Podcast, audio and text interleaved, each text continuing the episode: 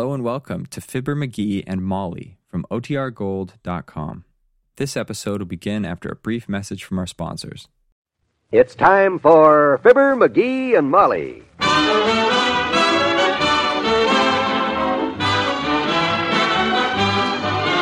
Sundays through Thursdays, NBC brings you Fibber, McGee, and Molly transcribed. The show is written by Phil Leslie and directed by Max Hutto.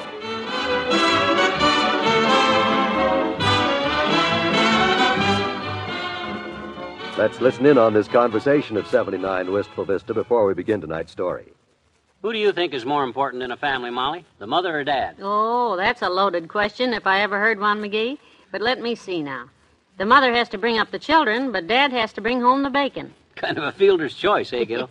well, it sure didn't stump the Prudential Insurance Company of America. I guess that's why most people consider the Prudential's family income plan nothing short of a stroke of genius. Come to think of it, you're right, McGee. It certainly does provide for both the bacon and the children. Let me explain it this way. You see, the family income plan is just the ticket for parents with growing kids. If anything happens to Dad, the Prudential would send your family a regular monthly check, all during your youngsters' growing up years, money they'd need for groceries, a roof over their heads, and clothing. And that means Mother wouldn't have to leave them and go to work. She'd be right at home with them, giving them all the care and consideration children just naturally need. That's right, dearie. And because this plan covers the family during the youngsters' growing up years, its cost is lower than you'd think. Ask your Prudential agent about a family income plan tomorrow.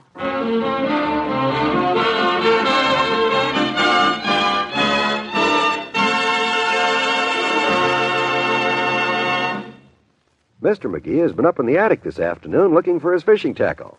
And look what he just brought downstairs. Yeah, a shoebox, Molly. It was down behind that old trunk up there, full of old letters and old bills and stuff like that. My goodness, we always did save more unnecessary junk. I wonder how long that box has been there. I don't know, but I blew enough dust off the top of it to raise an acre of pretty fair potatoes. Most of this stuff is just circulars, you know, old bills, nothing important. Around the 1930s, from the postmarks. As I recall, the 1930s, that's all the postman ever brought us bills. Yep. And the 1920s, too. And the 1940s. Although we always had lots of fun. What's that one? What are you looking at? Here's a letter that looks like it never was opened. Oh? What's the postmark on it? Chicago, April the 15th, 1935. 1935. My goodness, been lying in that box for 20 years? Yeah, it looks like. Hey, it's from that radio station back there. You know, WMAQ. WME. Oh, the one you used to write to all the time with ideas for radio shows. Oh, my gosh, listen to this. Dear Mr. McGee, we are interested in the idea you outlined for a husband and wife radio program. If you will bring your jokes and your wife to Studio C tomorrow at 9, we will give you an audition. What? Well, for heaven's sake. Ah, for the gee whiz, an audition. Just think of that, Molly. This could have been the chance of a lifetime. Gone. Put. Hey, I wonder if I called that station long distance and told them the letter was delayed in the mail and. No, dearie. 20 years later? No. No, I guess not. They probably already got a show for that spot by now. Yes.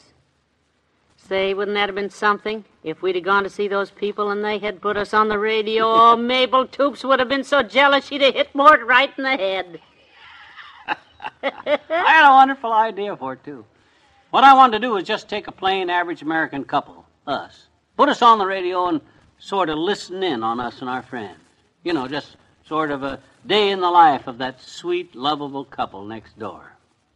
Sounds pretty dull to me. Dull would have been sensational. I even had a name picked out for the program The Mr. and Mrs. Fibber McGee Show. Hmm. Yeah, you could have just called it Fibber McGee and Molly. That's shorter. Gee whiz, and I'd have had all our friends on it by now. Made 'em all famous, coast to coast. No telling what could have. Hold it, dearie. Come in. Hello there, kids. Hi, daughter. Hi, Johnny. Hello, Mr. Oldtimer. Hi, old timer. Guess what happened? I got a letter here offering me a chance to go on the radio. Back in 1935, that is. Is that so? 1935, eh? Yep. Say, now, my girlfriend Bessie was on the radio around that time. Used to be heard every Saturday night over a station out of Chicago. Out of Chicago, huh? That's where we. Way out of Chicago, in fact. Oh. Chicken Gizzard, Arkansas. That's where the station was. Yeah. Well, this letter. Yes, sir, Bessie and her sister Essie. They had 'em a trio. Oh? Bessie, Essie, and Tessie, they called 'em. Singers. Bessie, Essie, and Tessie. Tessie was an Airedale. Beautiful voice, though. Sang like a bird. Yeah? Trouble was, Bessie sang like an Airedale. How about Essie? she couldn't sing at all, daughter. Trouble with her teeth. Crooked, were they? Nope, loose. Oh. She was all right on the low notes, but anything higher than a B flat, she'd start to chatter like a stuck trigger on a rivet gun. That must have been a fascinating program. yep, they'd be singing yet, I guess, if one of their fans hadn't kind of dropped a hint that the public was getting tired of 'em. Dropped a hint, hey? What'd he do? Write him a note? Nope, he just snuck in one night and blowed up the radio station. yeah, well, I gotta go now, kids. Leave me know if you go on the radio back in 1935, Johnny. I'll turn my crystal set back. So long, daughter. Bye.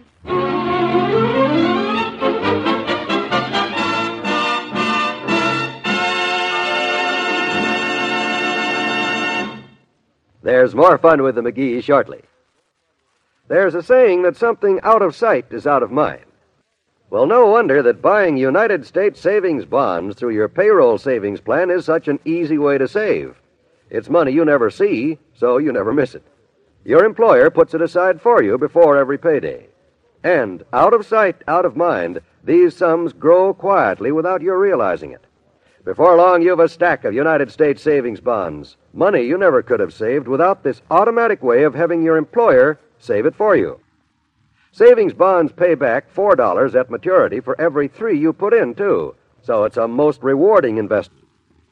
If you have trouble putting money away for future savings, future spending, the payroll savings plan can be a great help to you. Ask your employer to enroll you before next payday. And don't forget, every dollar you invest in savings bonds is an investment in freedom helping to make your country stronger.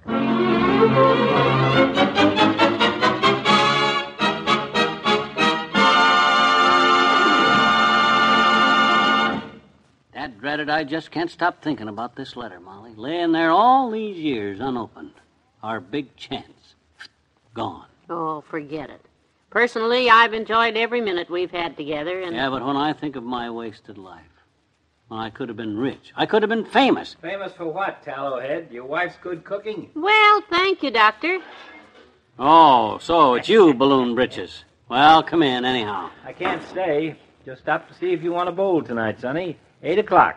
You and me against Kramer and Herb Travis. It's a deal. I don't know just how I'll bowl, though, Docky. I- I- I'm kind of upset this afternoon. I know how you'll bowl, just like you always do. Lousy. Upset about what? Oh, he found a letter today that we got back in 1935, Doctor, and never opened. It was from a radio station offering him an audition. No kidding. Mm-hmm. Fate does watch over us, doesn't she? Imagine him on the radio. Oh, he's insufferable enough as it is. What do you mean insufferable? I'm as sufferable as you are, you big scoffer. And what's so funny about him asking me to be on the radio? I was in vaudeville, wasn't I? It's dead, isn't it? Touche, Doctor, touche. Touche my clavicle. What does he know about the show business anyhow, the big round square? No kidding. Just think, Doc. If I'd opened this letter them guys wrote when it first came, back in 1935, and I'd have took their offer, and I and Molly had one on the radio, we'd have by now been famous, that's all. Made a fortune. Where'd he go? Out the front door, shaking his head. Oh. Well, like I say, if I'd gone on the radio and took you with me, we could have made a couple of Doc back already. What you want? Come in. Oh, it's Mr. Wimple. Come right in. Oh, hello, folks. Guess what I just saw? Oh, this is rare. Yeah, what'd you see? I was out in the woods with my bird book and binoculars, bird watching, and I saw a purple crested, pink rumped fluke bird. A fluke bird. What the heck is that? A very rare little creature, Mr. McGee. The fluke bird lives its entire life perched on telephone wires and builds no nest at all. No nest? None. At mating time, the little fluke bird lays its eggs on the gold ball on top of the nearest civic flagpole, where they immediately roll off and smash on the ground. Oh, dear. Once in a while, through some fluke, one of them hatches on the way down, hence the name fluke bird. but I, I almost forgot why I stopped in. I wanted to remind you that Subcommittee PBG of the Elks Club House Amusement Activities meets tomorrow night. Oh, thanks, Wimp. I'll be there, boy. Good. Goodbye. What does Subcommittee PBG stand for at the Elks? Pinball games. I and Wimp and Snuffy Nolan are the committee, and once a month we get to check all the pinball machines, free, with slugs. Oh? I'm kind of glad Wimp dropped in, you know. It took my mind off of that letter for a minute. Gee, when I think of what might have been, how different our lives might be. What's writing down? Well, I've just been jotting down your social calendar for the week, dearie. Oh? Yes. You're supposed to bowl with Dr. Gamble tonight. Mort Toops wants you to shoot some pool in the morning. Yeah? Subcommittee PBG meets tomorrow night. You promised Teeny you'd straighten the wheel on her tricycle, and you've got to get your hair cut sometime this week. When would you find time to do a radio show? Yeah, yeah, yeah. I am pretty busy at that. Besides, if we had gone on the radio in 1935, this would be our 20th anniversary. We'd probably be out in Hollywood going to parties every night. You'd have to wear your tuxedo all the time, and you know how tight that thing is. Yeah, I guess it would be kind of a nuisance, wouldn't it? Never would have time to do anything we wanted, I guess. You wouldn't have time to shoot any pool with Mort Toops, that's for sure. Yeah, everything always sort of works out for the best at that, don't it? Of course it does. I wouldn't trade the past 20 years for anything, sweetheart. Well, I got work to do, so if anybody calls up here with any show business offers, just tell them Mr. McGee is too busy. That I will do. I'm going to get out my pool cue and give it a wax job, kiddo. then put some laces in my bowling shoes, and then I'll get to work on Teeny's tricycle and try to have the thing fixed.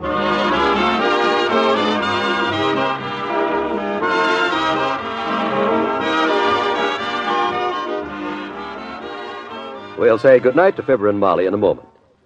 This is John Wald with a suggestion for the busy week. Why not cheer those tiring workday hours along by staying in tune with NBC's daytime lineup? In the morning, for example, you'll hear Mary Margaret McBride, your favorite woman commentator for many years, as she brings you items of interest on a wide range of fascinating subjects, from world affairs to household hints. It's a Monday through Saturday NBC feature that combines entertainment and information. And among the other morning favorites, there's the famous author of The Power of Positive Thinking, Dr. Norman Vincent Peale, who brings to listeners his expert guidance on spiritual and personal problems important to all of us. Then in the afternoon, dramatic entertainment to lighten your work as you follow the romantic and exciting stories of your longtime friends like Just Plain Bill, Stella Dallas, Lorenzo Jones, and young Widder Brown. And for afternoon laughs, the delightful new serial Hotel for Pets. Tomorrow and every weekday, it's the best in listening here on NBC.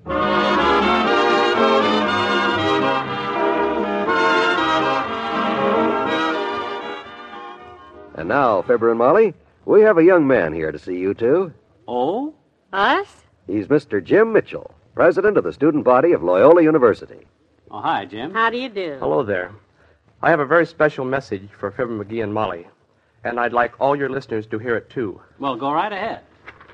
To Jim and Marion Jordan, who for 20 years, in the radio characters of Fibber McGee and Molly, have brought hours of happiness beyond number to countless millions of listeners, and who, in the personal character of their whole life, have set an example of decency, dignity, patriotism, and integrity, the Associated Students of Loyola University of Los Angeles present this, a citation for their excellence as artists, and a token of our affectionate admiration for them as people. Oh, that, why, that's wonderful. Yeah, thank you, Jim. We're very grateful to you and to Loyola. I hope we can always live up to this. Yes. Good night. Good night, all.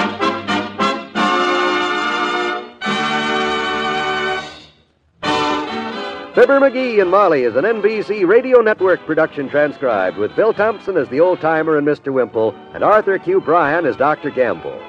This is John Wald inviting you back tomorrow night to commence the 21st year with Fibber McGee and Molly.